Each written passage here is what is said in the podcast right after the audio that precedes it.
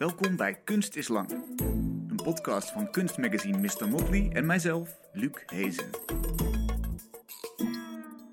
Dag, leuk dat je luistert. En als je ons wilt helpen om nog meer mensen op kunstgesprekken te trakteren, raad Kunst is Lang dan ook eens aan iemand anders aan. Bedankt als je dat wilt doen. Vandaag praat ik met Ralf Kokken. Hij schildert zijn eigen versie van mythische figuren, ridders, een helle hond, engelen die een harp bespelen of reuzen met één oog. De inspiratie komt uit westerse sprookjes en vertellingen, maar vaak ook uit Ralfs eigen dromen, die ochtends meteen na het ontwaken in een boekje worden beschreven en geschetst en later op het doek belanden. De schilderijen hebben doorgaans een beklemmende sfeer. Mannen met een zagrijnige blik, een boos of angstig dier of een stel dat zich onwennig aan elkaar vastklampt. En soms is de beklemming letterlijk te nemen en moeten de figuren bukken om nog in de krappe kaders van hun canvas te passen. Ralf mengt zijn eigen verf en werkt met eeuwenoude ambachtelijke technieken. Zo schildert hij met krijt in zijn verf om de uitstraling van godtekeningen te krijgen. En in zijn recentere werk heeft zijn compositie en gebruik van perspectief wel wat weg van schilderijen uit de middeleeuwen, waarop figuren wat platter en zonder de illusie van diepte zijn weergegeven. Ralf, leuk dat je er bent. Wow, wat een mooie beschrijving. Het is de eerste keer dat ik het hoorde. ja. Is vanochtend in het droomboekje geschreven. Ehm, ja, ja, ja, dat is zeker. Ja, ik probeer dat elke dag te doen. Soms, soms vergeet ik het ook. Wat, is er, eh, wat heb je genoteerd? Oh, wat heb ik genoteerd? Ehm, ik had lunch buiten en het eh, regende keihard. Maar ondanks de regen en, en, en de nattigheid, binnen en buiten, binnen regende het ook, Hmm. ehm, gingen we toch buiten lunchen. Waren ook oude vrienden bij, et cetera. Over het algemeen gaan mijn dromen daarover eigenlijk. Het zijn meestal eh, oude vrienden, eh, dingen die ik heb meegemaakt en weer terugzien, terugzie. Ehm, En dan vooral oude vrienden, geen huidige vrienden. Een mix daarvan eigenlijk. Ja, ja. een mix daarvan. Het, het, het is vooral dat. Maar dat zijn eigenlijk de normale dromen. Ik, ik heb de, de, de reden waarom ik dat droomboekje ben begonnen, ehm, was vooral op een moment eh, was ik. Er was een periode, of er zijn heel veel periodes geweest in mijn leven dat ik eh, heel vaak schreeuwend wakker word of eh, heel veel praat. En ehm, ja, mijn vriend merkte dat heel vaak op en heel tijd, die werd daar een beetje zagrijnig gek van natuurlijk. Ja, die zei op een gegeven moment van, ja, je moet er iets aan doen. Wat hulp zoeken of iets dergelijks. Ja. En ik eh, dacht van, oké, ik ga dat proberen te doen door het te noteren van de dromen. Heel vaak ben ik de droom ook vergeten. Dus ik dacht van, ik ga ze opschrijven en teruglezen.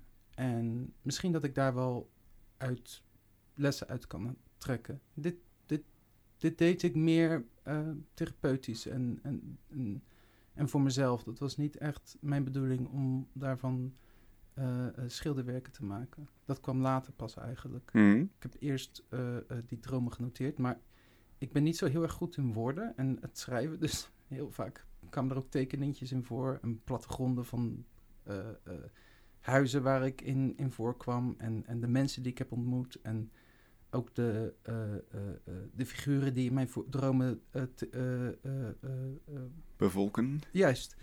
En op een gegeven moment werden die schetsjes steeds meer. En werd het schetsje op een gegeven moment een, een verhaalvertelling op zich. En eh, Wat, wat is het eerste beeld wat er echt ontstond? Het, eh, waarvan je zou kunnen zeggen, dit is een mini-schilderij. Of je begint naar een schilderij te neigen. mm, Omschrijf hem eens. even kijken. Ik denk dat dat. Ik denk dat. Oh ja, dat, dat was, dat was een, een, een, een tweekoppige hond die in mijn droom voorkwam. En ehm, ik vond dat heel raar. Het, het was ook iets wat ik heel erg. Wat ik gelijk was vergeten eigenlijk. En, en later terugkeek. En dacht van, oh, wat, wat heb ik eigenlijk gedroomd? Want als je net wakker wordt en je schrijft dingen op, dan ben je nog niet echt heel erg bewust van waar je bent en wat je doet, et cetera. Ehm, ik hou wel van dat moment ook. Eh, ik ben niet zo heel erg, ja, bij de geest denk ik dan. Ik, ik schrijf het ook gelijk op. Soms schrijf ik ze ook s'nachts op. Dus dan ben je gewoon in een staat van, ja, dat je nog niet echt eh, bewust bezig bent met, met wat je eigenlijk doet. En Ja. het leuke is dat, dat ik vaak later terugkijk naar, naar wat notities. En dat ik denk van, wow, heb ik dat opgeschreven? Heb ik dat gedroomd? En, en een van die dromen was dus een, een tweekoppige hond. En ehm, ik dacht van, ja, wat betekent dat? En, en waar heb ik dat ooit eens eerder gezien? Ik had dat eerder gezien in een, ehm, in een eh, stille film van 1922. eh, door een aantal Italiaanse regisseurs ge- gemaakt. Was een ehm, verhaal, het verhaal over ehm, eh, de Divine Comedy van, eh, Van Dante. van Dante. Mhm. En eh, Dante beschrijft eigenlijk zijn, zijn weg naar paradijs. Zo zie ik dat, zo lees ik dat. Zijn weg naar paradijs. En eh, ik geloof om zijn vrouw Beatrice te, te ontmoeten. Ja. En moet En- door het vagevuur, moet door de hel. Eerst, eerst moest hij door hel om naar paradijs te komen. En ik vond dat zo'n mooi idee. Kwam ik later pas achter nadat ik die tweekoppige... Want die tweekoppige hond komt ook in dat verhaal voor. Het is eigenlijk een driekoppige hond, geloof ik zelfs. En dat is... eh, ehm, ik ben niet zo heel goed in namen en dergelijke. Want eh, ik geloof dat het Cereb, Ce- Cerberus- Ceres. Ceres is. Juist. En, en, en ehm, het grappige van die hond is dat ook dat dat heel ver teruggaat. Ehm we hebben natuurlijk de, we hebben een westerse cultuur natuurlijk, eh, maar we hebben ook een cultuur die nog veel verder gaat. Dat is de Indo-Europese eh, cultuur. En die strekt helemaal tot aan India. En daar spreekt ze. Dus die oude verhalen van uit India zelfs, die hebben ook best wel soms wel eens eh, gelijkenissen met de verhalen die wij ook kennen. En de tweekoppige hond, die is eigenlijk, denk ik, in de westerse wereld samengevoegd tot één hond. Maar ik geloof in het. Eh, eh, in, in India is het, zijn het, waren het twee honden. Eén was eh één die. Nou moet ik het goed zeggen.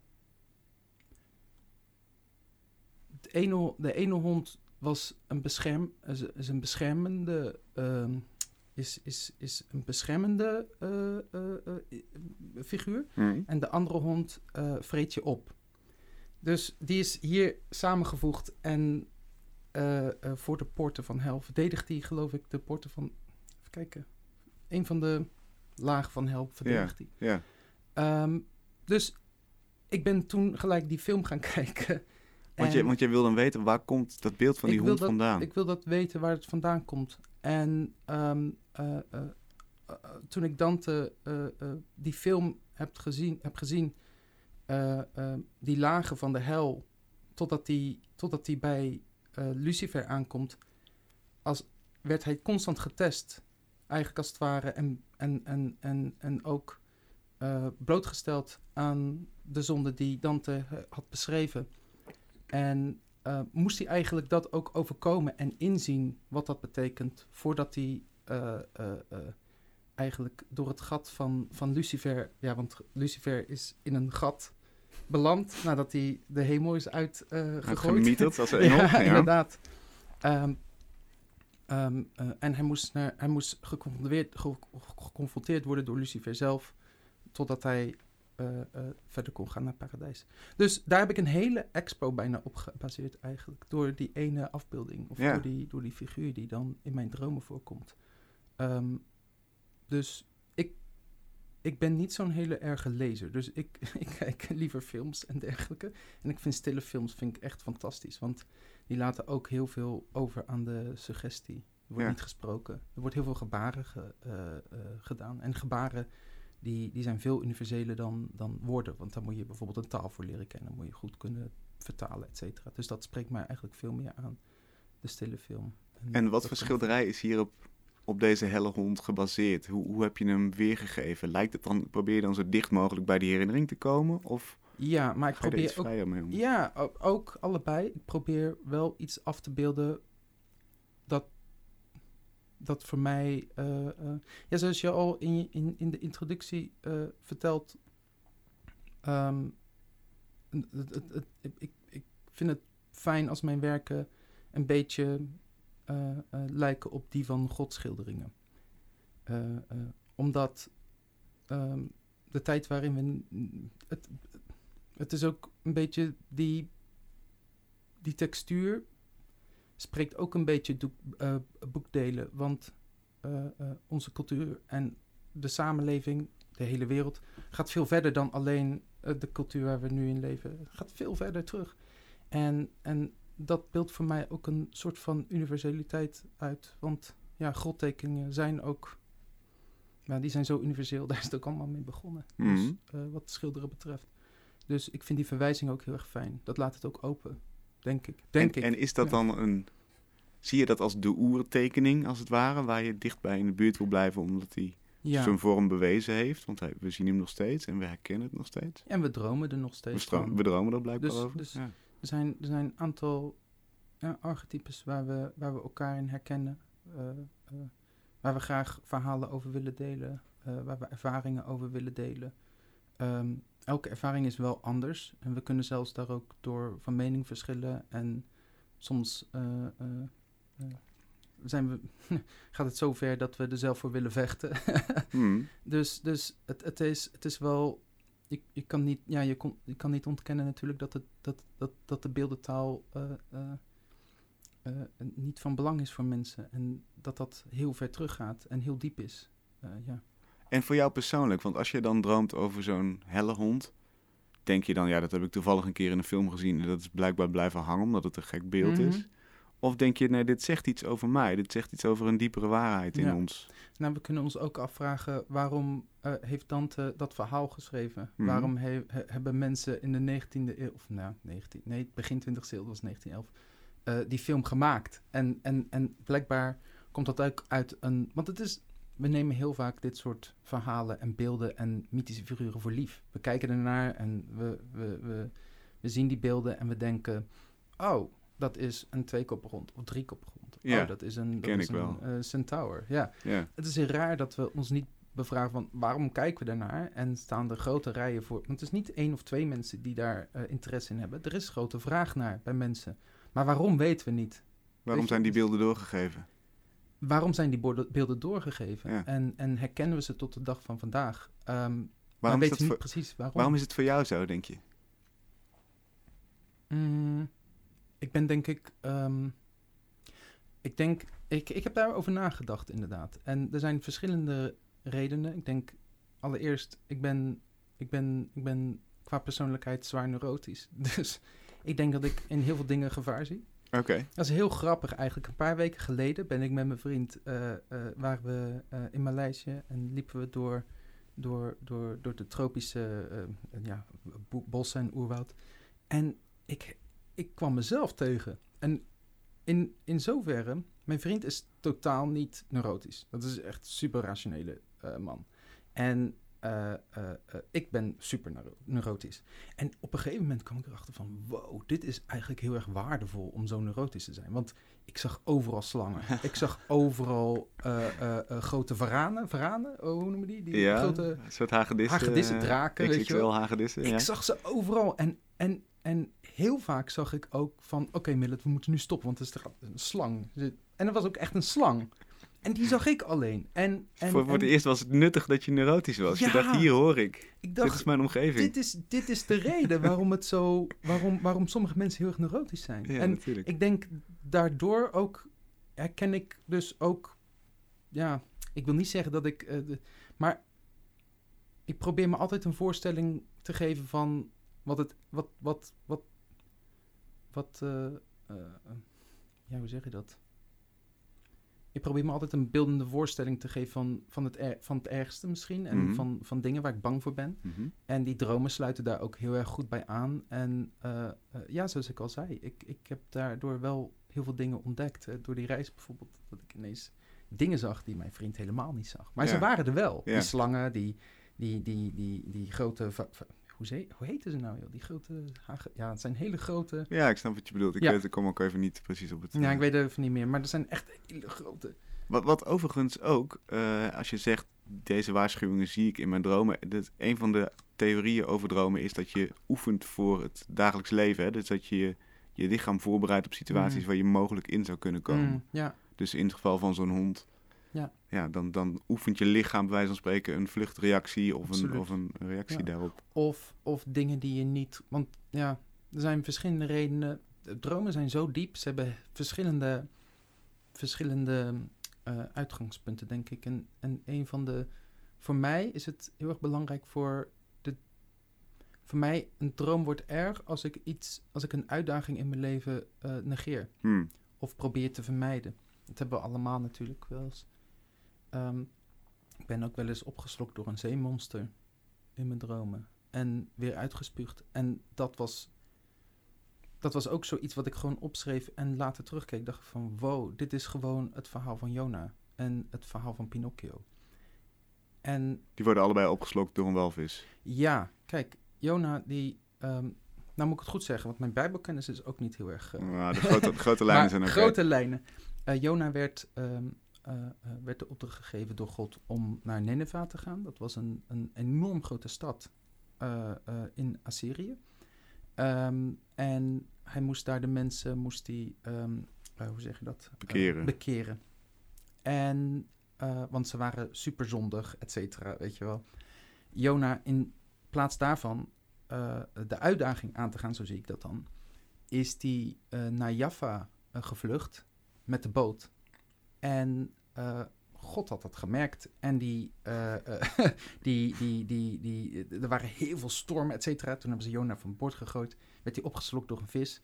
Vroeg hij aan God voor een tweede kans. Werd hij uitgespuugd. Is hij naar Nineveh gegaan. Mensen bekeerd. En ja, the rest is history. Pinocchio daarentegen, wat ik denk is een soort van oud, ouder, ouder, ouder, of een nieuwe versie van, van Jona. Net zo goed als Dante's Divine Comedy, eh, com- comedy een, een nieuwe versie is van de Bijbel. Ook weer, hè, want er zitten Griekse mythe, mythe, eh, mythe in verwerkt, eh, Bijbelse mythe, et cetera. Is ook een nieuwe versie. En Mhm. hetzelfde geldt voor Pinocchio, denk ik. Pinocchio begon als marionette. En hij had. En ehm, eh, eh, hij wilde een echte jongen worden. Dat was zijn wens, geloof ik. Mhm. En eh, nou goed, hij ging naar school. Eh, ik geloof dat de engel tegen hem zei dat als hij zich netjes had gedragen, et cetera, et cetera, dat hij een echte jongen zou kunnen worden. En eh, hij werd, ja, hij kreeg ook heel veel uitdagingen op zijn pad. Hij werd verleid door een vos en een kat, waar we ook maar gewoon allemaal vanuit gaan van dat is oké. en zo, vooral als kind, van dat is allemaal oké. Dit is Zal maar fantasie. Ja. Maar we herkennen het wel, er is wel vraag naar. We gaan er naartoe, we willen die verhalen horen. Ehm, eh, eh, ehm, dus hij werd uitgedaagd, et cetera. Op een gegeven moment komt hij aan op Pleasure Island. eh, rookte, drinkte, dronk heel veel. wat nog meer? Hij, hij rookte, dronk en, en, en, en gokte heel veel. Oh, En veranderde in een ezel. oh ja. En daarna ehm, vroeg hij aan de engel, of de fee, ehm, vroeg hij of hij of die nog een tweede kans zou kunnen krijgen. De fee die vertelde hem dat zijn vader was opgeslokt door een walvis. En dat hij zijn vader moest redden daarvan, et cetera. Hij ging zonder nadenken op zee, eh, werd opgeslokt door die walvis, eh, vroeg eigenlijk ook om een tweede kans en werd weer uitgespuugd hè, eh, en werd een echte jongen. Dus hij werd geen marionette meer. Hij werd een echte jongen. Ja. Dus door niet uitdagingen te vermijden, maar juist aan te gaan, daar word je, daar, de- ja, Daardoor transformeer je naar iets beters. naar iets beters. en, dat is iets wat jij in, in onze, onze huidige tijd ook... bij mezelf. toepassen. Bij Ja, mezelf. ja. Bij mezelf. Ja, absoluut. Ik, ik, ik, ik herken dat heel erg in mezelf ook. Dat ik soms denk van, wow, nou ben je gewoon echt een heel groot probleem aan het negeren. En nou moet je het aanpakken, want als je niet aanpakt, dan wordt die draak alleen maar groter en groter. En Ja. neemt het je over en eet het je op. Want daar komt het ook over. Hè? Die walvis, die eet die, men, die, die, die figuren op. Dus het zijn hele onschuldige sprookjes, een beetje gekkig. Ja. Maar als je ze ontleedt, zijn ze echt van toepassing op wat we aan het doen zijn. Dan zijn ze, gaat het over de menselijke conditie eigenlijk. Vind ik wel. En misschien is dat ook wel weer die neurotische kant. Te neurotische kant. Dat ik al die dingen daarin zie en die gevaren, et cetera. ja. En die waarschuwingen. En andere mensen hebben dat misschien minder. En, en eh, eh, ja, dat. Ik probeer het dan ook wel. Ja, ik heb het dan gelukkig. eh, ben ik gezegend genoeg om dat te kunnen projecteren in mijn eh, werk. En, en, Ja, want dan inderdaad jouw eigen doeken. Wat, wat doe jij vervolgens met die beelden? Ergens geef je ze ook weer een nieuw leven Mm, natuurlijk. En mm. stuur je ze ook weer de wereld in. Ja, ja, ja. Met welke bedoeling of wel op welke manier? Ik, ik, het is heel moeilijk om te zeggen, maar eh, eh, voor mij is het, is het gesprek wat ik heb met de toeschouwer over, over, over hun uitdaging, het delen van verhalen eigenlijk. Maar niet per se verhalen over Pinocchio, ook misschien, maar ook niet per se over Jona, Pinocchio, et cetera. Maar over wat, wat die beelden voor hen betekent en, en, en welke uitdagingen zij hebben in het leven. En daar ga je mee delen. En ik denk dat ook, dat ook de aanleiding kan zijn. Een verhaal eh, eh, eh, zelfs als we ze, ja, een, een film. nu verheven we heel veel schilderwerken als kunst, maar ja, ook schilderwerken. Daar, daar praten we over. Daar, daar, daar, daar, we delen ervaringen op. Als mensen naar een Marvel-film gaan, daarna gaan ze bespreken hoe ze de film vinden. En hoe zij het toe, of hoe, wat zij herkennen in hun eigen leven over die film. Mhm. En over de helden die daaraan voorkomen. En dat vind jij de waardevolle... Dat vind ik Betekenis enorm van kunst. waardevol. Ja, absoluut. Ja, van kunst, maar ik, ik denk ook van films. eh, eh, eh, ik denk zelfs. Ik denk zelfs sport misschien zelfs. Mhm. Dat, dat is ook zo iets heel raars wat we gewoon voor lief nemen. En waar heel veel, misschien wel nog meer vraag naar is zelfs. Dus dat is, dat is absurd. Maar we moeten het niet, ja, we moeten ook weer niet overdrijven. Maar we moeten het ook weer niet voor lief nemen dat het er gewoon is. Ja. Begrijp je? Maar als jij die helle hond schildert, dan vind jij het interessanter dat er een gesprek over komt na die tijd met iemand die het ziet. En Ja. die zegt, dit doet mij denken aan die Ja. periode in mijn leven. Of Ja, toen ik klein Zijn was. haar dit hel. verhaal. Ja. Ja. ik bedoel, we hebben allemaal een bepaalde hel waar, waar we doorheen moeten. Ehm, ik heb dat bijvoorbeeld met... eh, met eh, ik ben bijvoorbeeld heel erg gevoelig voor eh, verslavingen. Ik moet, ik, moet, ik moet uitkijken met koffie drinken. Ik moet uitkijken met roken. Ik moet... Alcohol doe ik niet, want dat is echt... Als ik daar ook nog eens aan begin, dan... Weet je wel? Nou, dat, zijn, dat zijn een aantal ja, uitdagingen in het leven. Daar mag je ook niet voor weglopen. Als je dat doet, dan ja, gaat, het, gaat het alleen maar erger worden. En, en ja, iedereen heeft zijn eigen hel ook. En Ja. zijn eigen hel waar je doorheen moet gaan. Ehm, Is, ja. is dat ook dan de reden dat eh, die neerslachtigheid, of nou, neerslachtigheid, misschien beklemming, beetje in jouw werk zit? Veel zagrijnige blikken. ja. Eh, terwijl je oog, je komt me niet over als, als een zagrijnige man. Nee, nee, nee, nee, eigenlijk niet. Eh, bedrukte voetballers, eh, ja, de angstige dieren. ja. Er zit veel Ja. negativiteit in eigenlijk. Ja, ook humor wel. ja, ja. Maar ja, buiten dat ik heel erg neurotisch ben, ben ik denk ik ook best wel, ehm, ja, hoe zeg je dat? Ben ik ook wel eh, ehm, erg sociaal ehm, en, en, en extravert. mhm. En, en dat, dat is ook grappig, want meestal in de kunst zijn kunstenaars juist heel erg introvert en, en, en et cetera. Dus ik denk dat dat ook wel te maken heeft. Dat, dat compenseert het een en ander. Ik ben wel heel erg neurotisch, dus ik zie heel veel gevaar in dingen. Maar ik, ik, ik, ik vind het ook leuk om met mensen samen te werken. Ik heb dat ook nodig eh, op een bepaalde manier. Ik krijg heel veel energie van mensen ook. En door inderdaad verhalen te delen, et cetera.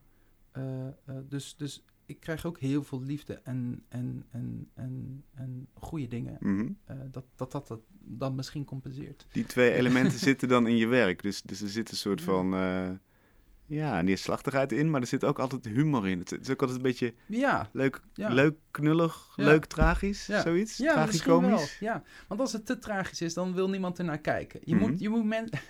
ja, hoe zeg Als ik bijvoorbeeld een angst probeer te, te... Als ik mezelf wil confronteren met een bepaalde angst die ik heb. Ik heb Mhm. bijvoorbeeld ook een enorme angst voor vliegen. ehm, dan kijk ik terug ook een beetje naar hoe ze dat doen in bijvoorbeeld de gedragstherapie.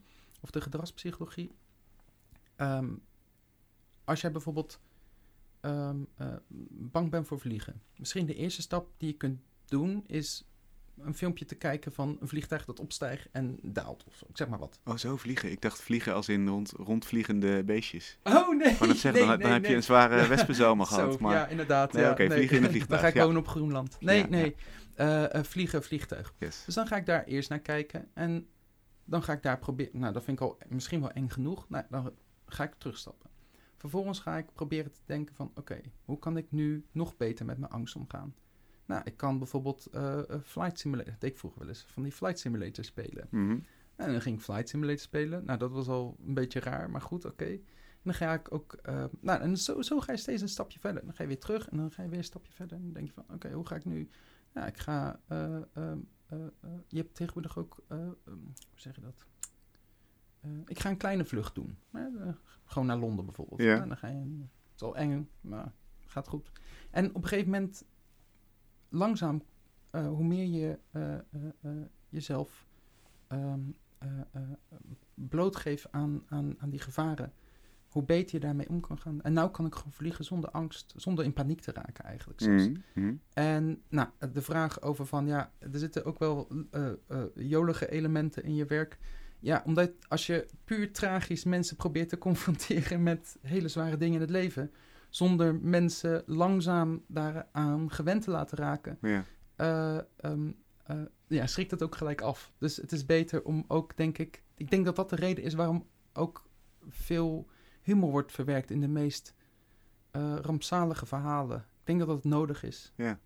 Ik geloof zelfs dat heel veel christenen het verhaal van Jona als, als niet waar, eh, eh, niet letterlijk nemen. Dat het letterlijk een grote vis was. Het was meer gewoon echt het verhaal op zich eh, dat, dat, dat erg belangrijk was. En, en ik denk dat die grote vis ook meer als humor werd afgebeeld. Weet je wel, want je wil Mhm. mensen wel, als je een verhaal vertelt, mensen...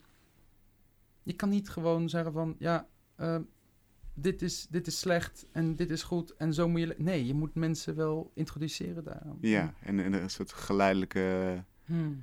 Je moet een, een beetje mengen, zoals je een Ja. medicijn mengt. Er moet een beetje zoet bij en dan, eh, ja, dan lukt ja. het wel om iets door te slikken. Ja.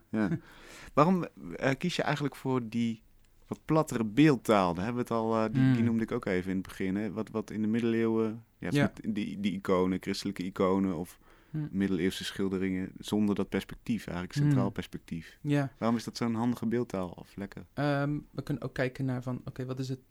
Wat is een ander soort beeldtaal wat daar een beetje aan tegenover st- staat? Is bijvoorbeeld ja, de, de, de, de, de, inderdaad meer de renaissance en technische klassieke manier. Mhm. Eh, waarom heb ik gekozen om een meer platte? Eh, als je een verhaal vertelt, dan vertaal, vertel je een verhaal van punt A naar B. En eh, om een verhaal van punt A naar B te vertellen, heb je, he- heb, als je dan naar een plat vlak kijkt met figuren, dan moet daar een bepaalde beweging in zitten van A naar B. Dus als bijvoorbeeld een figuur tekent die, eh, eh, ehm, die een beweging maakt, dan mo- moet die van links naar rechts lopen. En dan moet je die beweging ook kunnen zien. Hmm. Hoe maak je zo'n beweging op een plat vlak? Dat is waar we al duizend jaren mee te maken hebben, eigenlijk met dat probleem. Dat is de basale schilderkunst vraag eigenlijk. Juist. Ja. Dus oké, we willen een verhaal vertellen, gaat van A naar B. En B is de conclusie en het moraal, of wat dan ook, of, het, of de boodschap. Mhm. En eh, A is het beginpunt. Ehm, hoe ga je daar bewegingen maken? De Egyptenaren bijvoorbeeld deden dat heel slim. Eh, hoe zet je, en, en later Picasso en, en de expressionisten, en maar vooral de cubisten, hebben dat weer eigenlijk eh, omgetoverd in deze tijd eigenlijk. Ehm, hoe ga je dat doen? Nou, je hebt bijvoorbeeld, het is heel raar, want met Egyptische hieroglyphen zie je bijvoorbeeld de zijkant van het gezicht, Mhm. maar de voorkant van de ogen, de, de, de, de, de vooraanzicht van de torso, Mhm. maar de zijkanten van de arm en de zijkanten van de, van de benen. Het is eigenlijk heel raar. Dat is ook zoiets raars dat we voor lief nemen. We kijken ernaar en denken van, ja, dat is een, dat is een figuur dat loopt. Maar dat klopt helemaal niet. Wat het, voor, wat het denk ik weergeeft, die verschillende eh, posities, is beweging. Want eh, eh, als je zo loopt, dan zie je de, dan zie je de zijkant. Als je, als je, weet je wel? Dus je ziet, je ziet eigenlijk beweging. ja, En vanuit één perspectief. vanuit één wat eigenlijk perspectief. niet kan. Ja. Wat niet kan. Maar wat we wel voor lief nemen en herkennen. Hmm. Allemaal. Mhm. Dus ehm, ik denk dat, dat, dat die basale beeldentaal nog veel dieper gaat dan bijvoorbeeld de klassieke beeldentaal, waarin alles klopt, als het ware. Ja, voor ons klassiek, maar pas sinds de renaissance eigenlijk. Eigenlijk wel. In juist, zwang, ja. juist, eigenlijk wel. En daarvoor ook nog hoor. eh, heb, je, heb je ook wel periodes gehad waarin ze ook echt flinke diepte en zelfs op impressionistische wijze eh probeerden te schilderen. Die, Hmm. die grafkisten van eh, die grafschilderingen uit Egypte. Ik geloof dat het Koptische schilderkunst was. Ik geloof 200 na Christus. zijn echt schitterende portretten. Zijn als impressionisten Oh ja. geschilderd. Ja, dat is echt schitterend. Dus eh, eh, Dus wederom is dit een soort van hervertelling van oude technieken. Wij denken dan, dit is begonnen in de renaissance. In, Oh, in ja, dit geval denk ik dat. ja, nee, dat maar het, gaat veel verder terug. Ja, en zo de uniek. Grieken ook, eh, de Romeinen met hun fresco's. Maar zoals ik al zei, ook de eh, Koptische Egyptenaren... die ook als impressionisten pff, Ja. Maar de aanleiding was anders. Het was, voor, het was, voor, het was een soort van eh, afbeelding van de doden, om de doden te eren. Dus dat was een portret van degene die kwam te overlijden. Mhm. En dat werd op de... Ik weet overigens niet wat voor technieken ze daarvoor gebruikten. Of eh, medium. Ik geloof eitempera of iets dergelijks. Maar zoiets, ja.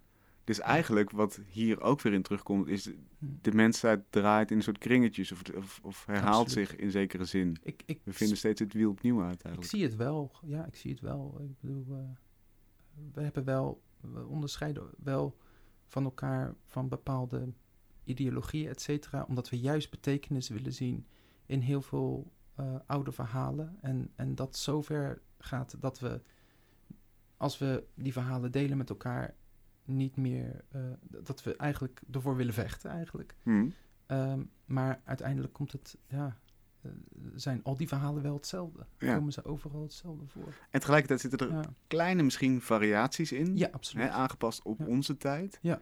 Wat hoop jij dat jouw werk doet, behalve een gespreksonderwerp beginnen over iemands leven?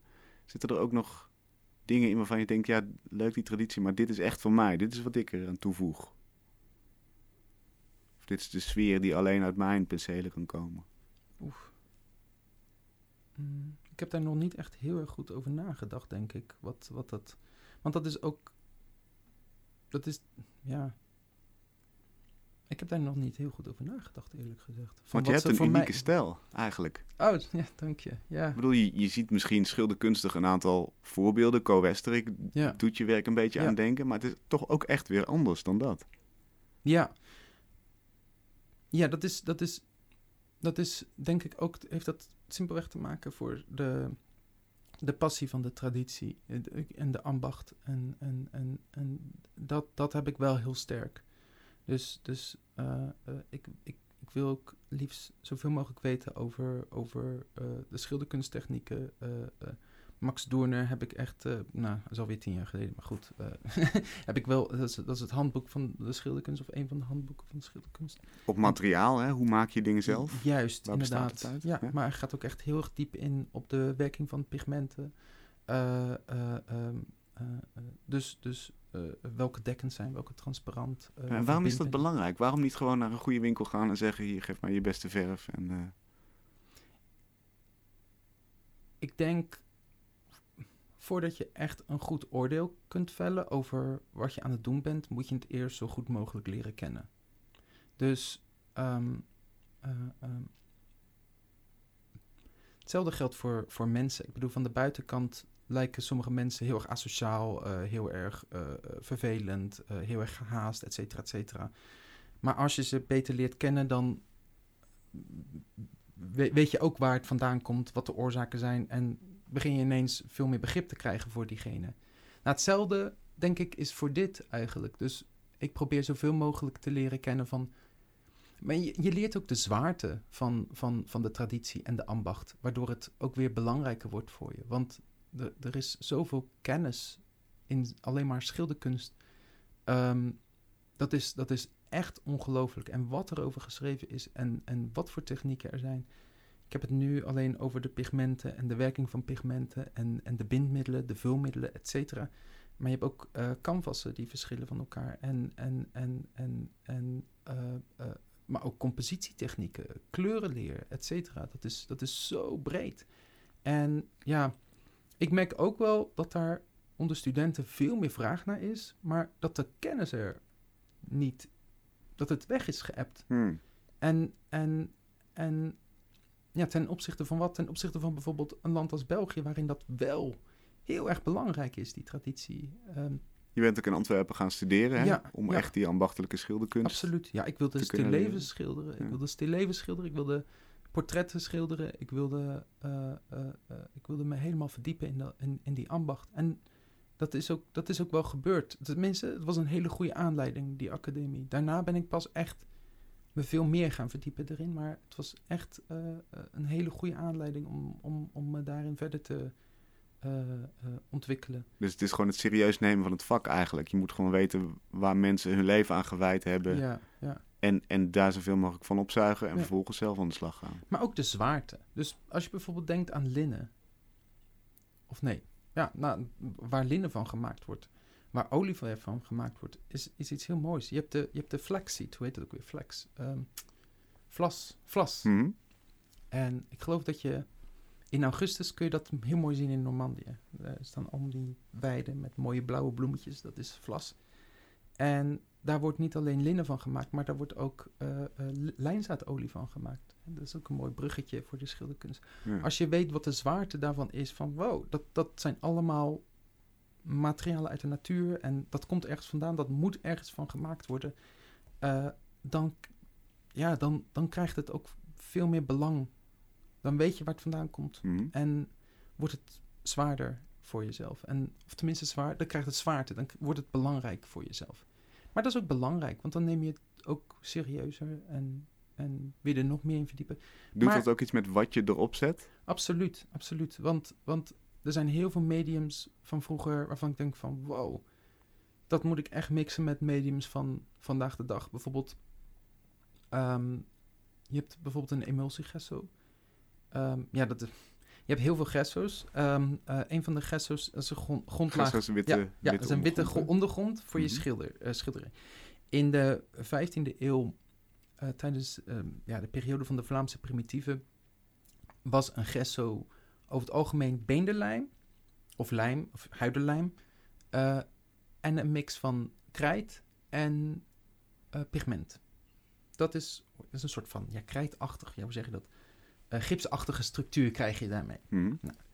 Dat, daar, deden ze de pane- daar verfden ze de panelen mee in. En dat moest geschuurd worden. En dat tien lagen zitten erop. Het is echt absurd. Oh, ja. Het is echt heel erg arbeidsintensief. Later kwam, kwamen ze met doeken aan. Maar als je een soort van gipslaag op doeken in, eh, aanbrengt, dan gaat het krakeleren door temperatuurwisseling, et cetera. Dus ze moesten met een nieuwe gesso en een, een voorschilderding eh, moesten ze komen. Toen hebben ze een emulsie eh, gesso gemaakt van eierdooien en olie, want olie is meer flexibel als Mhm. dat opgedroogd is. En krijt en pigment. En daarmee bleven die doeken dus ook gewoon meer eh, elastisch. Ja, ja. ja. En nou, dat zijn bijvoorbeeld dingen waarvan je denkt van wow. Nou gebruik ik ook soms wel eens eierdooiers. Want wat ik merkte met die gesso is van wow, ik doe er wel olie bij en water, want dat is emulsie. Olie en water bij, maar het droogt super snel. En het heeft nog steeds een beetje die olieverf textuur die ik heel erg mooi vind. Want olieverf is gewoon ja, nog steeds een van de mooiste verven die er bestaat. Dus eh soorten verf. En ehm, eh, eh, dus eh, aan de hand van dat heb, doe ik ook soms wel eens een ei in mijn acrylverf of pigment. Met olie en water erbij, zodat het sneller droogt.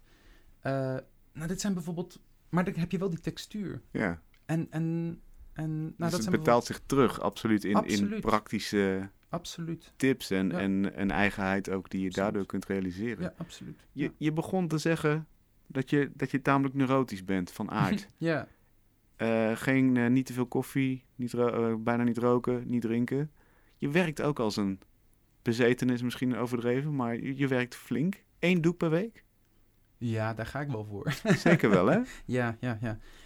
Dat, dat, dat, dat, dat komt ook. Ik, ik ben ook van nature buiten dat ik wat neurotisch ben. Overigens ben ik niet gestopt met koffie drinken en roken. Eh, dat is nog steeds een uitdaging op zich. Maar ehm, eh, eh, voor mij was ook wel heel erg belangrijk, want ik ben echt super chaotisch. Dus toen ik net afgestudeerd, afgestudeerd nou, ik had mijn bachelor op de Koninklijke Academie en ik vond dat het welletjes en ik wilde gewoon voor mezelf werken. En ik dacht van, oké, waar moet ik echt aan werken? Nou, ik was echt super chaotisch. Dus het eerste wat ik moest doen was gewoon cursussen volgen over tijdsmanagement. Want begreep niet hoe ik mijn tijd kon indelen. Eh, ik schilderde op gevoel wanneer ik er zin in had, et cetera, et cetera. En dat is, ja, dat is gewoon totaal niet productief. Dat kun Mm. je kunt niet naar, als je vijf dagen in de week een bijbaantje hebt en één dag in de week kon je je studio in. Ja, je werd gepusht om goed je tijd te managen. Ja. eh, managen. Dus daar kwam het een beetje vandaan. En, Wat is eh, nu je ritme? Oh, elke dag in mijn studio. Elke Ja, dag? Ja. Hoe, hoeveel uur? Eh, ik werk alleen op kantoortijden, zeg ik altijd. dus ik werk echt van 9 tot eh 6. En dan wil ik het ook daarna achterlaten en eh, eh, teruggaan naar huis. Ik wil er zijn bij mijn familie, mijn gezin, mijn vrienden, et cetera. Het is heel erg belangrijk voor mij. Ehm, eh, persoonlijk is het hoor. Ik zeg niet dat anderen dat ook moeten doen. Maar Ja. voor mij persoonlijk is dat heel erg belangrijk. ehm, eh, want ja, ik ben bij, ja, ik denk als ik gewoon 14 uur per dag in mijn studio opgesloten zou zijn, alleen maar aan het werk zou zijn, dan, zou ik op een gegeven moment gewoon schilderwerken maken, alleen maar kunnen maken van mijn studio. Ik zou nooit een slang tegenkomen op mijn pad, weet je wel. Dus je hebt inspiratie nodig om überhaupt iets mee te maken, om die dromen te voeden. Ik denk, ik denk wij allemaal. Ik bedoel, als je, als, je, als je in een ivoren toren opgesloten zit.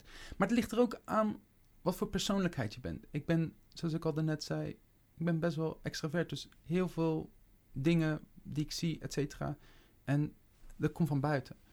Uh, ik geloof echt 99% van alle kunstenaars zijn super introvert. Dus die lezen bijvoorbeeld veel meer. Uh, die, die, die, die halen hun inspiratie vanuit zichzelf. Ja.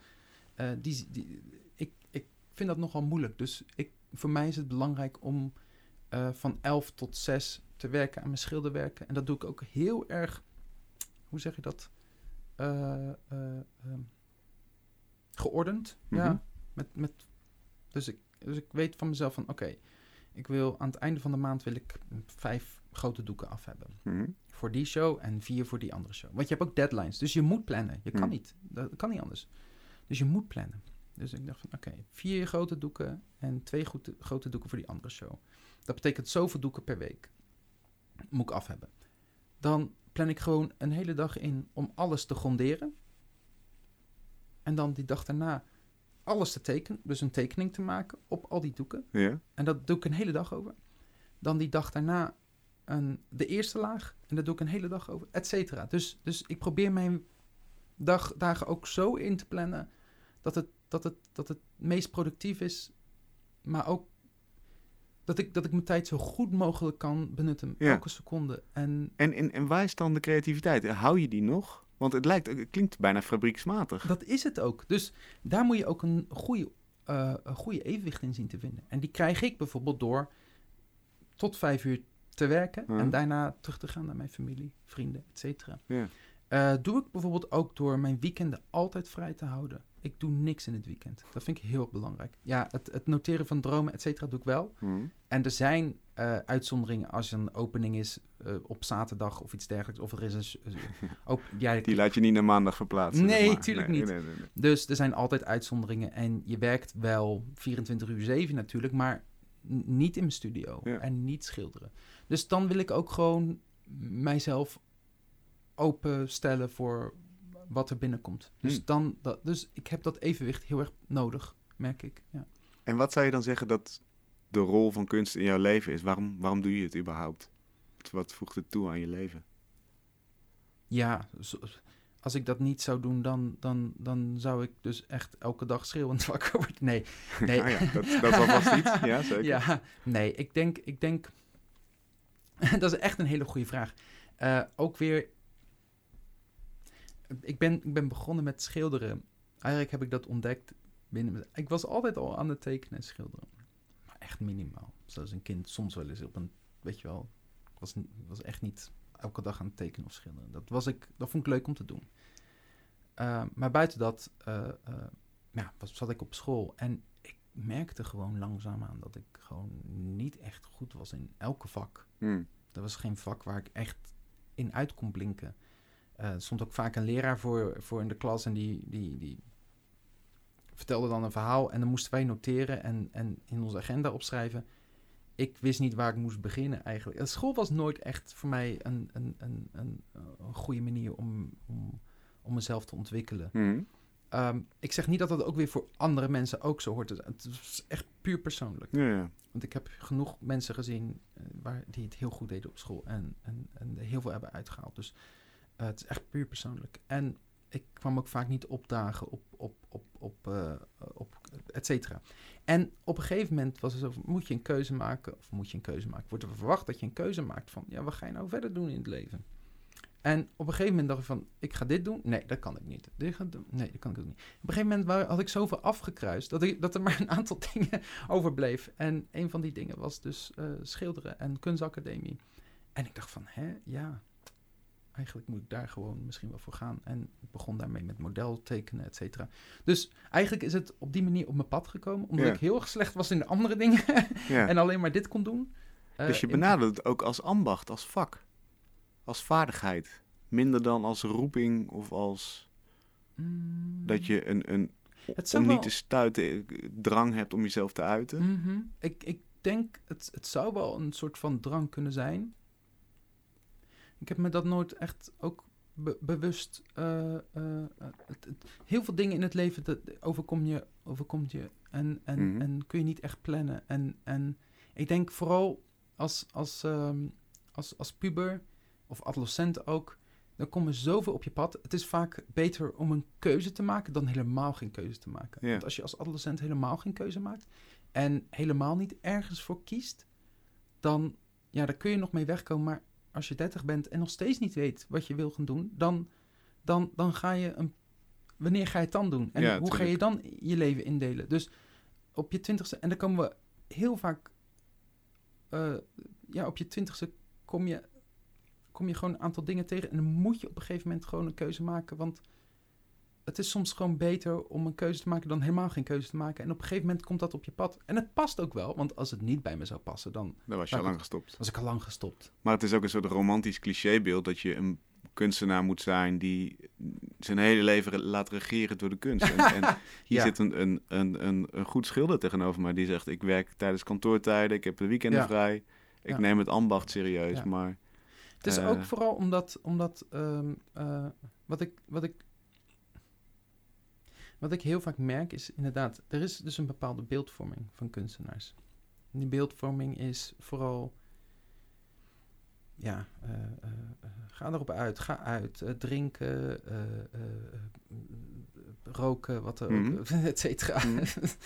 en, en, en lekker chaotisch zijn en et cetera, et cetera. En wat ik merk is van hoe meer ik dat zou doen, hoe meer ik overlaat. Kijk, als ik, als ik mijn eigen dag niet zou kunnen indelen en niet productief zou kunnen zijn op de meest, op de beste manier dat ik zou kunnen, dan zou ik dat aan iemand anders over willen laten.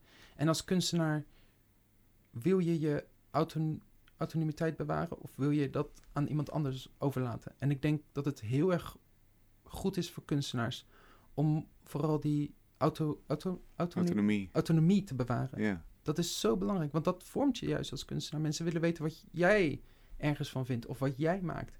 Als je dat dan, als je dan ook, als je veel dingen overlaat aan derde partijen, dan wat is er dan nog over? Hmm. Dus ik vind dat wel heel erg belangrijk. En En als je tot half twee met een kater in bed ligt, ja, dan, dan leef je wel, maar dan, dan, dan wordt je werk er niet beter op. nee, dus, dus, nee. dus op deze manier optimaliseer je je werk Hmm. door de week en in het weekend heb je je privéleven. Ja, absoluut.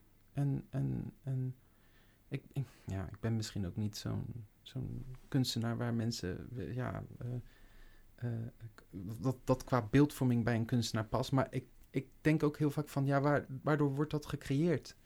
eh, die beeldvorming. En je ziet, ze, je ziet ze gewoon terug op de kunstacademie. Ik, ik geef vaak ook les op de kunstacademie. En dan, dan, dan zie je gewoon dat er, dat er een bepaalde sfeer heerst bij studenten. En het, het lijkt soms wel eens alsof ze. Alsof, alsof mensen een karikatuur worden van een kunstenaar. In plaats van dat ze zelf zich proberen een weg te vinden in de kunst, kunstwereld. Het wordt een Oh, performance. het wordt bijna een performance. Je speelt de kunstenaar. Super meta. de academie. En ik, ik zat daar zelf ook in en et cetera. En dat moet je eigenlijk... Ja, voor mij was het belangrijk om dat te ontstijgen eigenlijk. En Ja. te denken van, nee ja, er zijn wel een aantal stereotypes. Maar daar moet ik me juist van afzetten om als kunstenaar te kunnen eh, ehm, ontwikkelen. Ja. Eh, als je kijkt naar grote kunstenaars als Titiaan, Rembrandt, eh, Rubens, dat waren... Nou, die moesten echt goed hun tijd indelen. En die hadden een hele grote werkplaats met vijf... hoe heet die? Van Eyck ook. Een grote werkplaats met tientallen mensen die voor hem werkten. Ja. En, en waarvan ik heb gehoord dat Rubens alleen maar zijn handtekening op een gegeven moment moest... Het is misschien wel weer het andere uiterste, dat is maar weer het andere het uiterste. is eh, eh, goed balans- georganiseerd. Balans is is belangrijk. ja. Dat is de boodschap. Maar, ehm, eh, eh, eh, eh, dus je ziet, je ziet zelfs bij grote kunstenaars dat dat, eh, dat, dat, dat, dat belangrijk is Ja. om te kunnen ontwikkelen. Ik ben er blij mee, want je maakt eh, fantastische werken. We hebben nog helemaal niet je, je galerie genoemd in Dordrecht. Ja. Eh, noem in ieder geval even de naam en de website. Want, Ja. want daar heb je een klein podium voor mensen die nog op een beetje de ambachtelijke manier schilderen eigenlijk. Ja, hè? absoluut. Het zijn, het zijn ehm, ehm, ja, het is leuk om te, te weten. Eh, eh, op 8 oktober hebben we eh eh Laurent Proux uit Frankrijk. Die komt net terug uit eh, het, Danny First Residency in Los Angeles. En die komt exposeren in Dordrecht.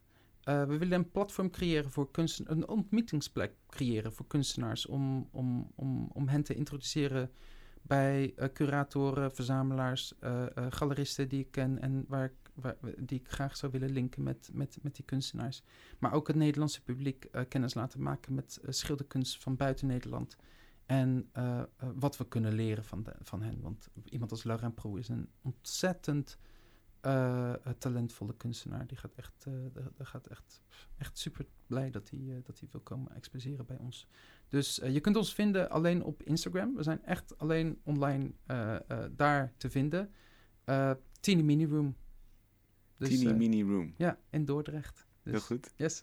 Dankjewel en succes met uh, de rest van je werk. Maar volgens Dankjewel, mij, Luc. Je, je hebt het systeem zo opgetuigd dat je heel weinig succes nodig hebt volgens mij. Het loopt al. Ja, het gaat, ik, ik heb niks te klagen. ik heb echt uh, ik heb een geweldig leven. Dankjewel. Dankjewel, Luc. Tot zover Kunst is Lang van deze week. We worden mede mogelijk gemaakt door het Prins Bernhard Cultuurfonds, het BNG Cultuurfonds en het KF Heinefonds. Heel graag tot volgende week.